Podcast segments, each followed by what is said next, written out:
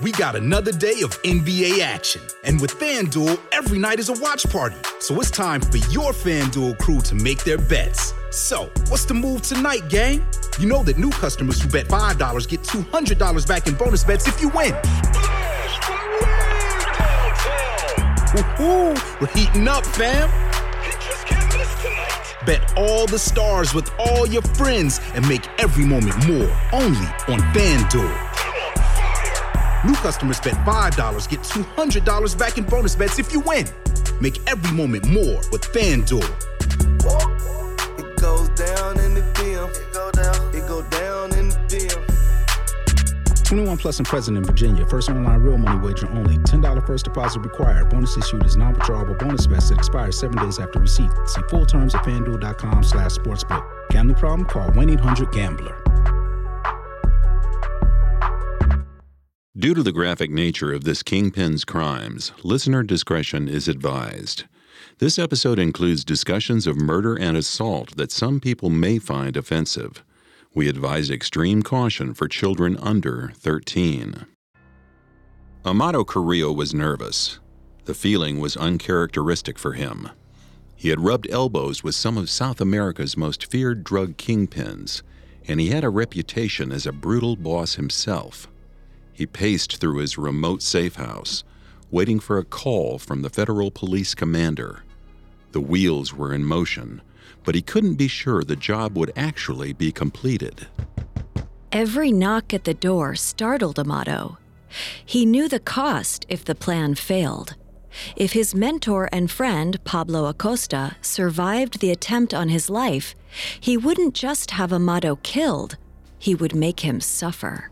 Amado hoped it wouldn't come to that. And as soon as the phone rang, he knew it wouldn't.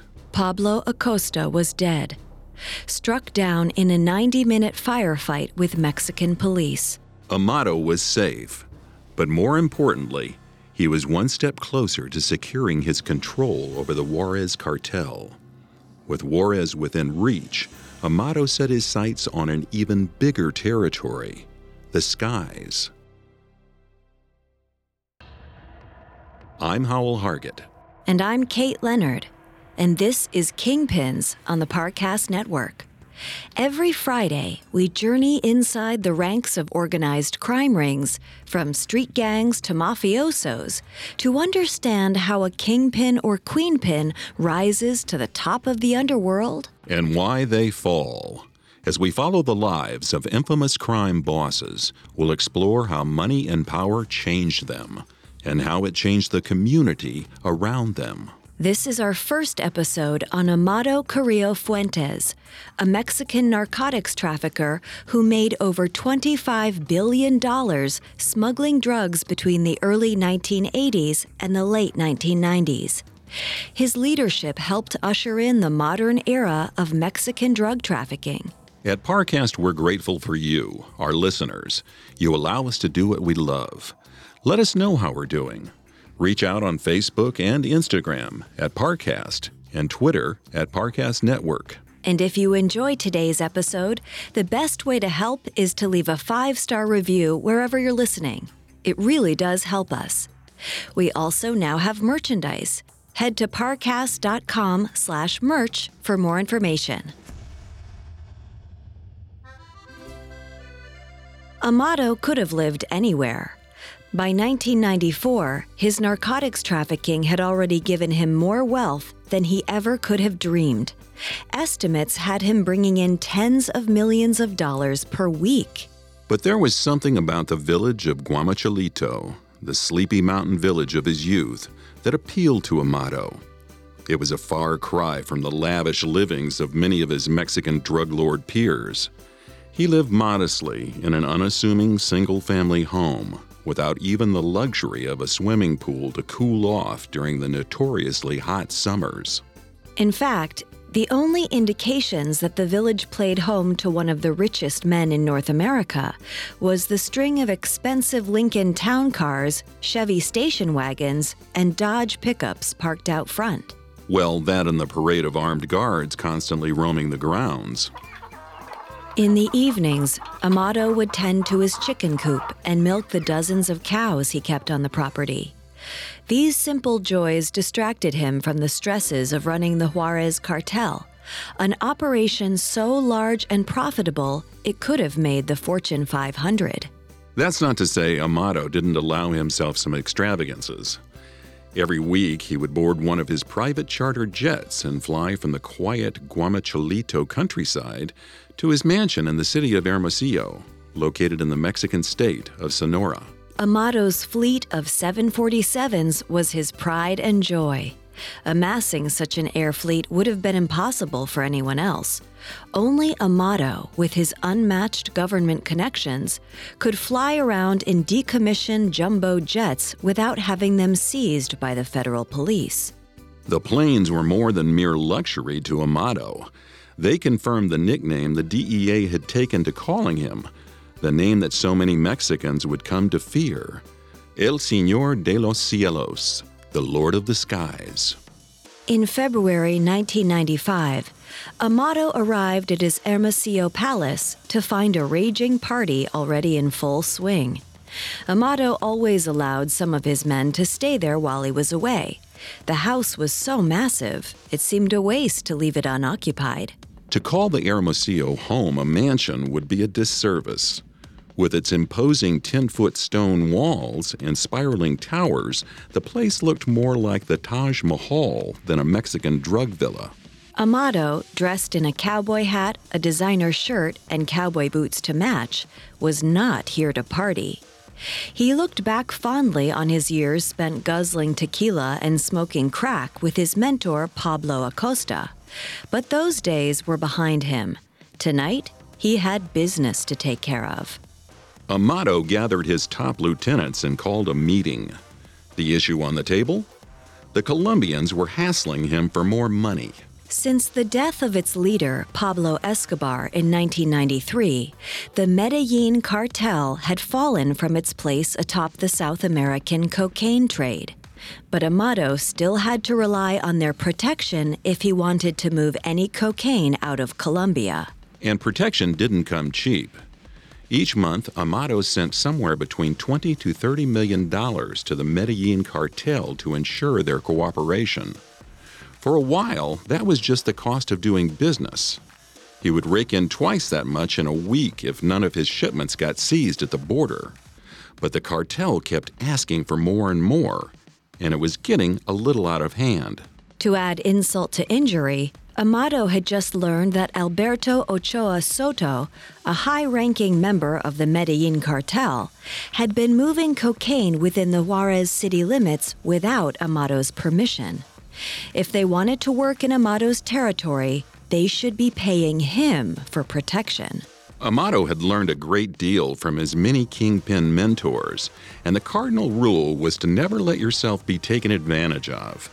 Alberto Ochoa was about to return to Ciudad Juarez after a short stint in a Texas prison, and Amado wanted to give him a welcome nobody would soon forget.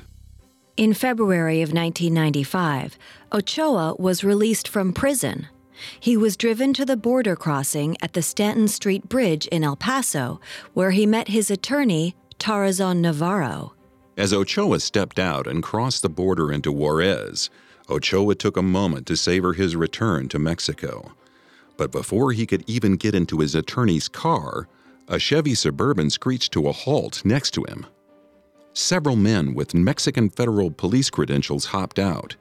They shoved Ochoa and his lawyer into the Suburban's back seat before they could even yell for help. A few miles away, Amado Carrillo and his men pulled to a stop just off a desert road.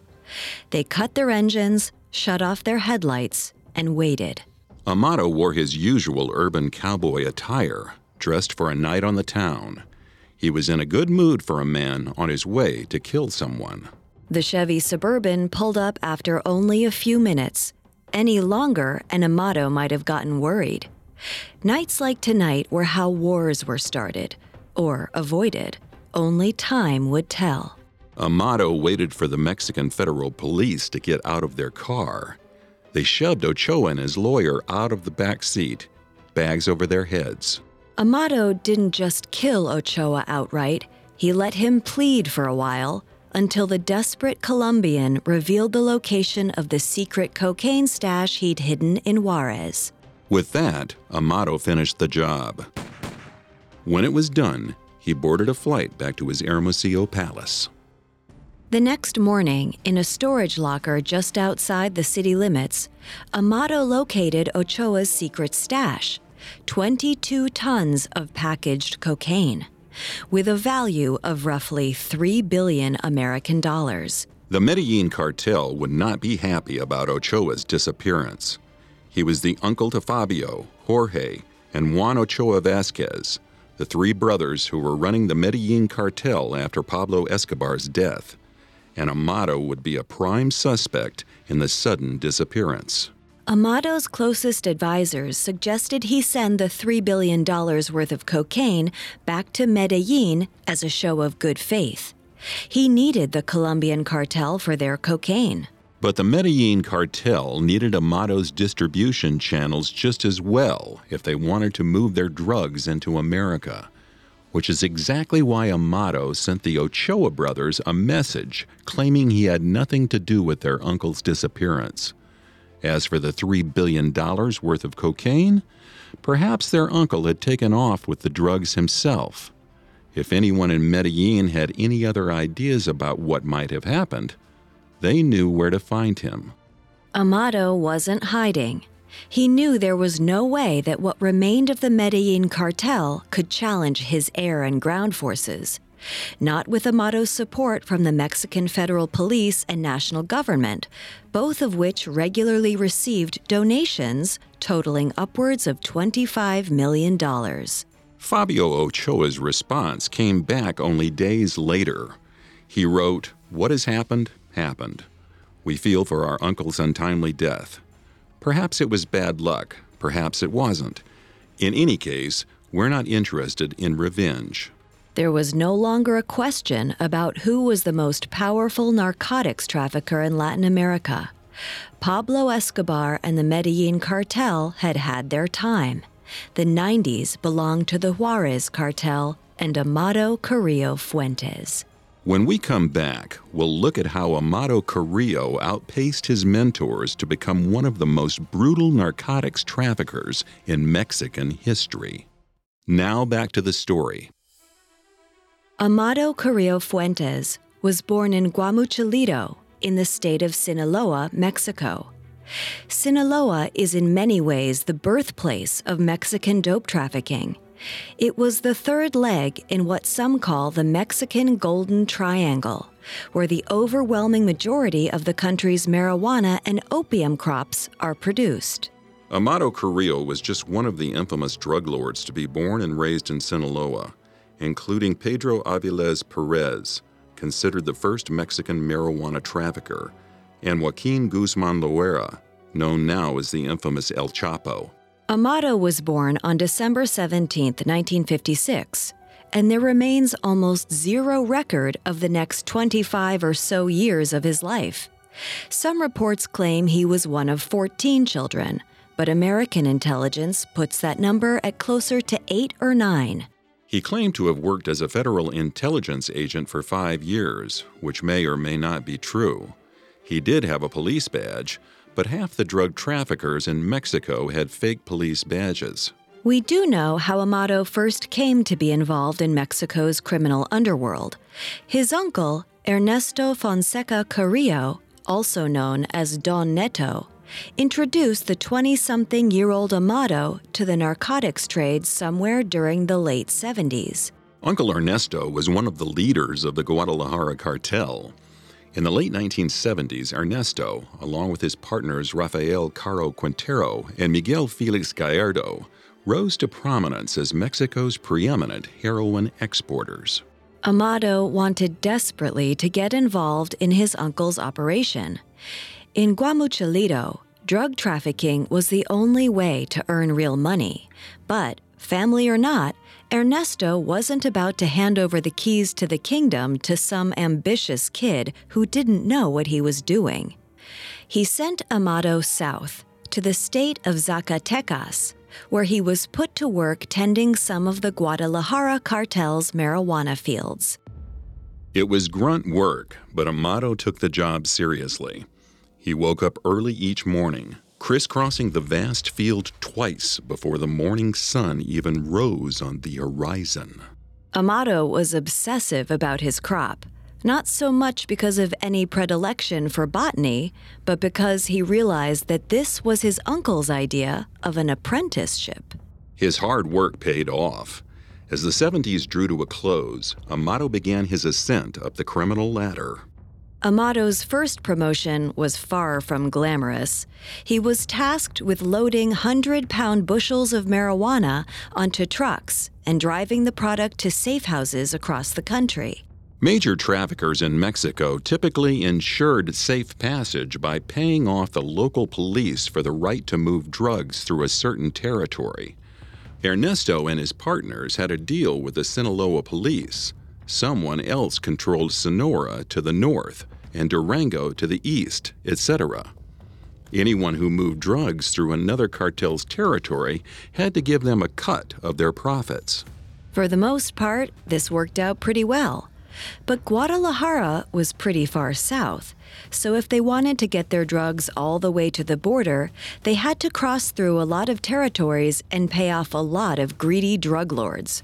If they could work out their own deals with the police in other regions, they could essentially take over and control the entire western corridor of Mexico.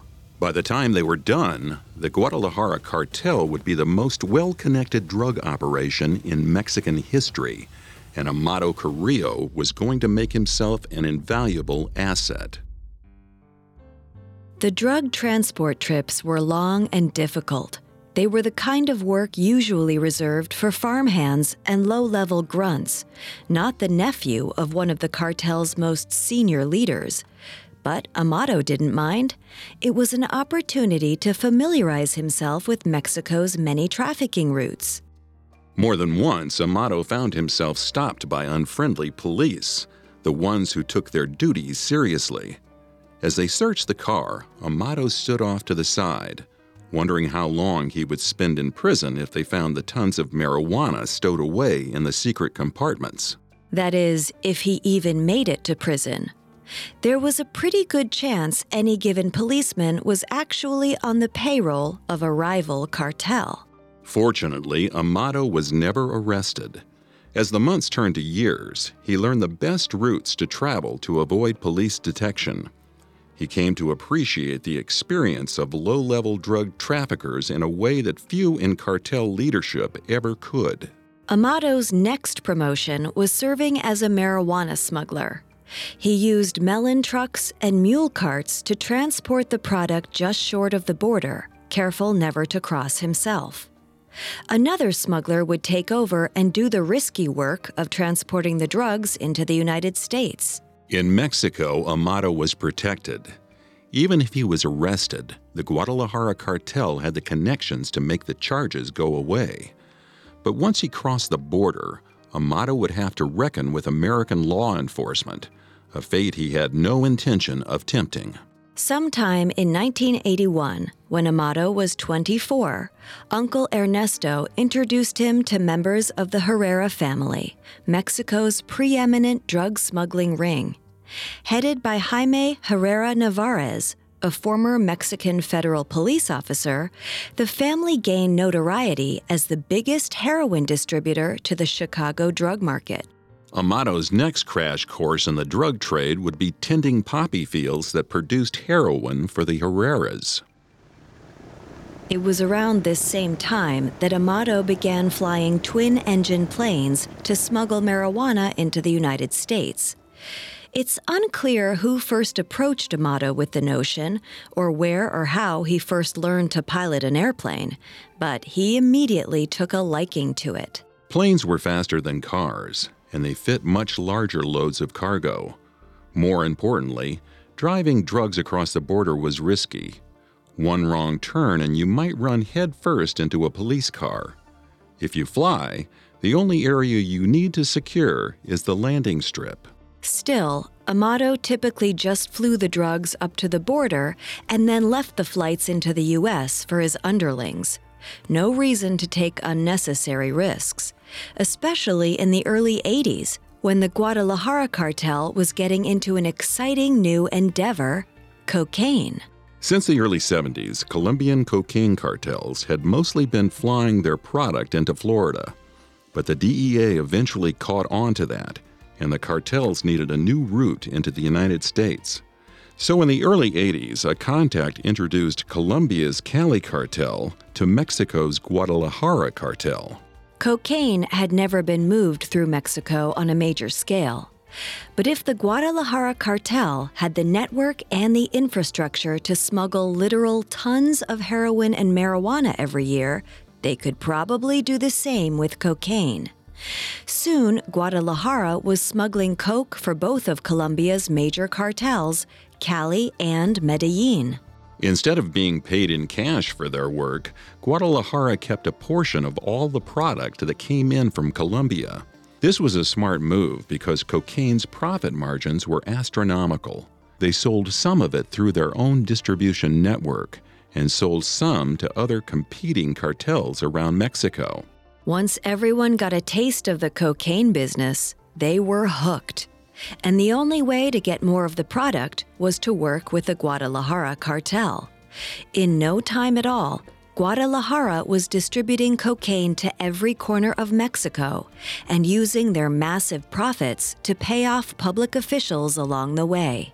But how do you move hundreds of kilos of cocaine at a time from Colombia to Mexico to the U.S. in a timely manner without getting caught at customs? Amado Carrillo had the solution. He began flying cocaine shipments up from Colombia to Ciudad Juarez, a small city conveniently located right along the Mexican U.S. border. From there, the drugs were either taken directly into the United States by ground or by air, or stored in warehouses in nearby Ojinaga for their partnered Mexican cartels to pick up. In 1985, Uncle Ernesto stationed the 28 year old Amado in Ojinaga to work under the man who oversaw these warehouses, Pablo Acosta Villarreal. Nicknamed El Zorro de Ojinaga, or the Ojinaga Fox, Pablo Acosta was one of Mexico's most charismatic narcotics traffickers. His operation, which would eventually be known as the Juarez Cartel, controlled a 200 mile stretch of the border and housed most of the cocaine that came into Mexico. Rumors say he had once killed a rival cartel leader and then dragged his dead body behind his Ford Bronco until it was shredded to pieces. Ernesto had been working with Acosta since the heroin smuggling days, so when cocaine came into the picture, they brought him into the fold almost immediately. Ernesto hoped that by shadowing Acosta, his nephew Amado might learn some of the secrets to the border lord's success. Whatever education Amado had received thus far was nothing compared to what he would learn in Ojinaga. Coming up, we'll see what Amado learned from Pablo Acosta's successes and his failures. Now, back to the story. In 1985, Amado Carrillo Fuentes was sent to Ojinaga, Mexico to study under the border's reigning drug lord, Pablo Acosta. But for most of the year, Amado's time with Acosta was less about learning and more about partying. Amado was still a young man, then only 28, and his days in the drug trade had been steeped in manual labor rather than glamour and wealth. Now that he had the opportunity to throw down with one of the hardest partying men in Mexico, he wouldn't turn it down. Almost every night, Amado and Pablo went out on the town.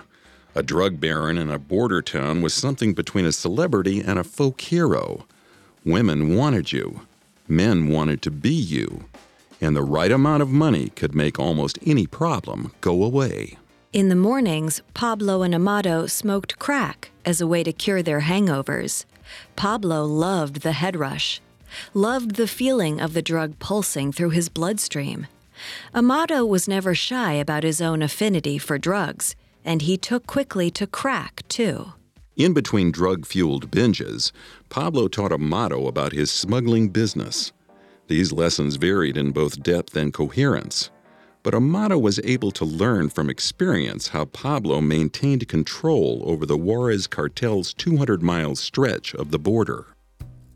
On a sweltering August day in 1985, Pablo received a phone call from one of his buyers in New Mexico. A shipment meant to arrive the day before had never reached its destination. Pablo had personally sent off the two drug runners in a cantaloupe truck stuffed with 700 pounds of marijuana. He would have heard from his police contacts if they'd been arrested. There were only two possibilities the runners had either been killed or they had robbed him, and that he could not abide. Pablo located the missing drug runners at a motel outside Ojinaga, and they told him they'd crashed the truck just a few miles after crossing the border into New Mexico.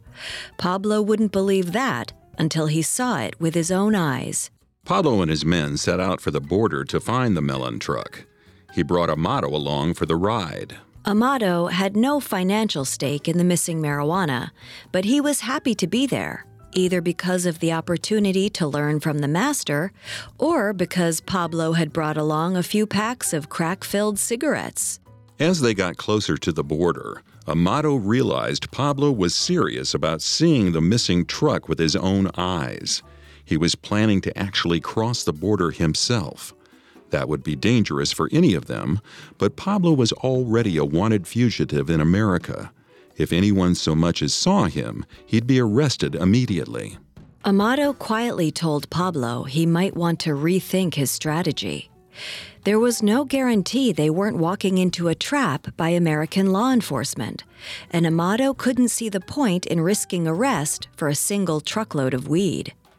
Bigger and more expensive shipments are lost or seized all the time. Pablo thought about it for a minute. He smoked another cracked cigarette. And then he told Amado they were all crossing the border together and finding that melon truck. Amado did as he was told, but he made a note to himself that if or when he was in charge, he would just kill the two idiot runners and leave the marijuana truck to the wolves. As they drove down the strip of road where the farm hands said they'd crashed the truck, Amado saw nothing. No melon truck, no marijuana. He was ready to turn around and go home, but if Pablo found out the runners had lied to him, the long ride back would be unbearable. That's when they saw it the melon truck, its hood buried in a ditch just off the side of the road, exactly where the runners had said all 700 pounds of marijuana were still intact. Pablo and Amado watched from the hood of their Jeep as their crew maneuvered the truck back onto the road. When the job was done, Pablo pulled the two trembling drug runners aside. Amado noticed sweat trickling down their foreheads, impressive given how chilly it was in the desert at this time of night.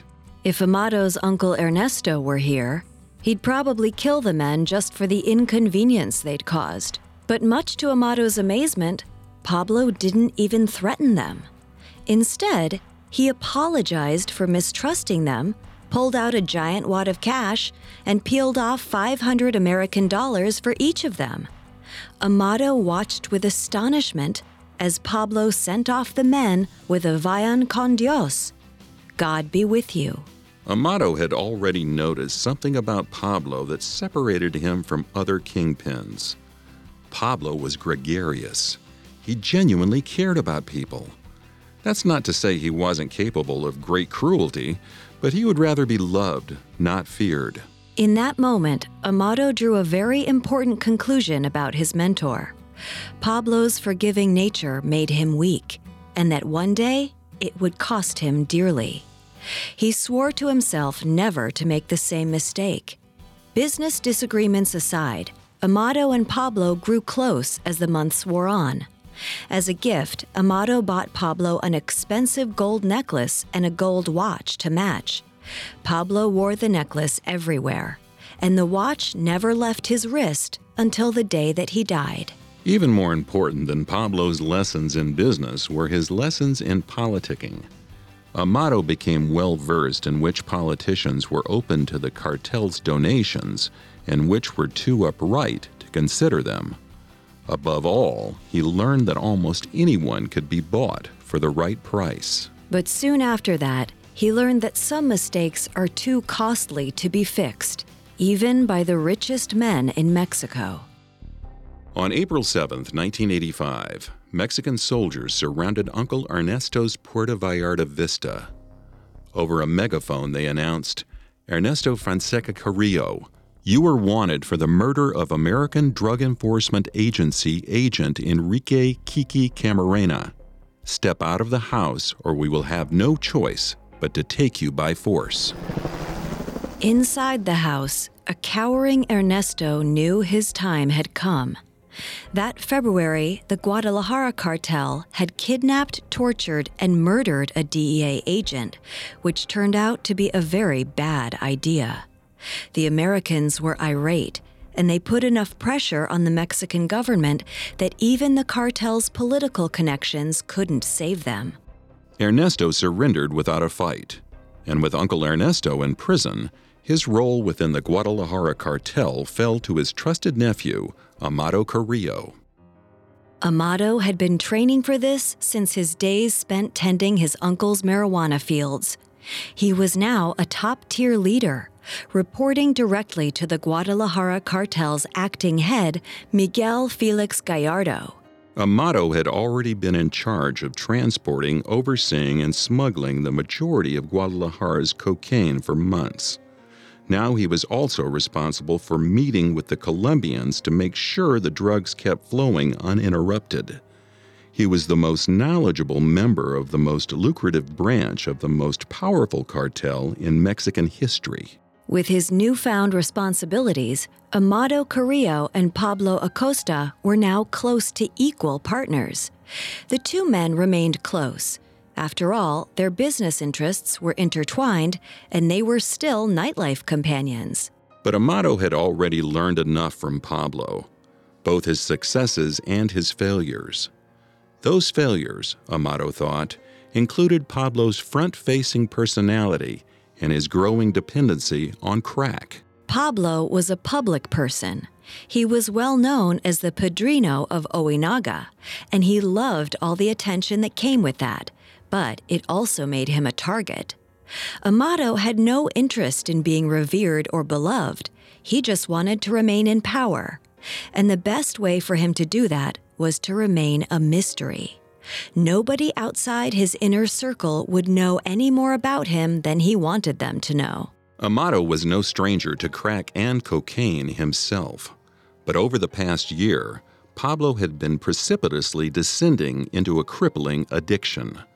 By 1986, it was to the point where he was only really functional for a few hours a day. This confirmed Amado's worst fears. Pablo was weak, he was allowing his addiction to affect his business, and in turn, Amado's business. In August 1986, the DEA found out the location of one of Pablo and Amado's cocaine stash sites. The only logical conclusion to Amado was that someone in their ranks had turned informant. Amado kidnapped six workers who knew about the stash site and tortured them, drilling them for information. By the end of his interrogations, Amado felt confident that none of the six men were the rat. But just to be safe, he killed all six men anyway. When Pablo found out, he was incensed. Not only had Amado killed six innocent men, he had killed six of their own men, on nothing short of a whim. Amado's response was it's better for six innocent men to die than for one guilty man to go unpunished. Amado and Pablo argued about it for days. The kinship the two men had once shared was fraying, and with it went any notion of honor among thieves. Whatever was left of Amado's goodwill towards his once mentor dissipated in October 1986 Amado arrived at an Ojinaga stash house to find Pablo meeting with an American reporter. The American press had recently run some negative reports about Pablo and his well known criminal enterprises. In response, Pablo, who was still almost constantly high on crack, decided to invite a journalist down to Mexico to set the record straight. Amado was caught off guard, but he tried his hardest to remain friendly with the reporter. He pulled Pablo into a back room, discussed whatever business they needed to discuss, and got out of there as quickly as possible. It wasn't until the article was published over a month later, in December of 1986, that Amado truly understood the depths of Pablo's foolishness. After smoking some crack right in front of the reporter, he'd admitted on the record to killing multiple people, being a drug trafficker, and bribing the Mexican federal police. Pablo had put a target on himself and all those working with him, including Amado Carrillo. Amado had long valued his privacy, but he feared that if Pablo was allowed to continue speaking to the press, he could not only lose his privacy and his freedom, but also his life. Something had to be done. That's why Amado made the call. Guillermo Gonzalez Calderoni was the federal police commander in Ciudad Juarez. He was half American, had a sterling reputation as a serious straight shooting investigator, and had been sent to Juarez to clean up the city in the wake of widespread government corruption. Just three days after the interview with Pablo was published, Calderoni was given jurisdiction over Ojinaga by the Mexican Attorney General. The police had known all along that Pablo was a criminal, but now the American public knew about it, and they knew the government was complicit. Calderoni assumed control over Ojinaga with a simple edict find and apprehend Pablo Acosta Villarreal, dead or alive.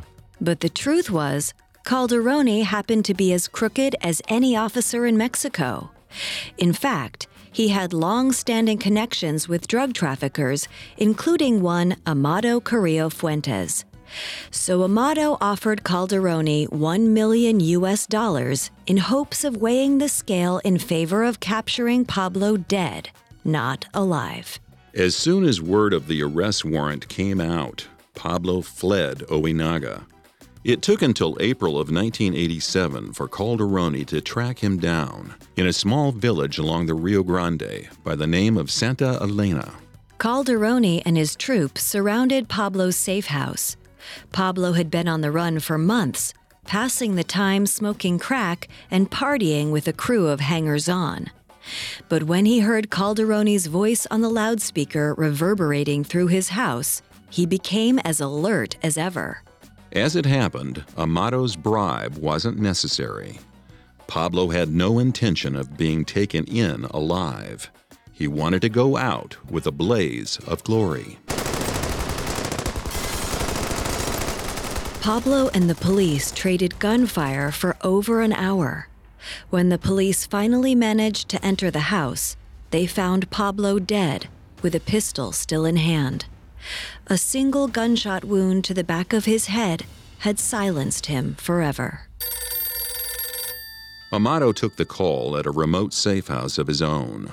Pablo was dead, which left Amado in control of all of his territory. He didn't enjoy it as much as he thought he might. There would be no champagne tonight, no celebratory party. There was still work to do. Amado had climbed the mountaintop, but he knew power makes you a target. And as he spent the next decade watching his friends turn to enemies, the day Pablo Acosta died was one he wouldn't forget.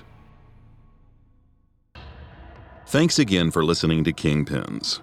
Join us next week as we explore the harrowing assassination attempts and desperate disguise efforts that finally led to Amado Carrillo's death in 1997. You can find more episodes of Kingpins, as well as all of Parcast's other podcasts, on Apple Podcasts, Spotify, Stitcher, Google Play, or your favorite podcast directory. Several of you have asked how to help us. If you enjoy the show, the best way to help us is to leave a five star review. And don't forget to follow us on Facebook and Instagram at Parcast and Twitter at Parcast Network. We'll see you next time. Kingpins was created by Max Cutler, is a production of Cutler Media, and is part of the Parcast Network. It is produced by Max and Ron Cutler, sound design by Dick Schroeder, with production assistance by Ron Shapiro and Paul Mahler. Additional production assistance by Maggie Admire and Carly Madden. Kingpins is written by Daniel Ocho and stars Kate Leonard and Howell Hargett.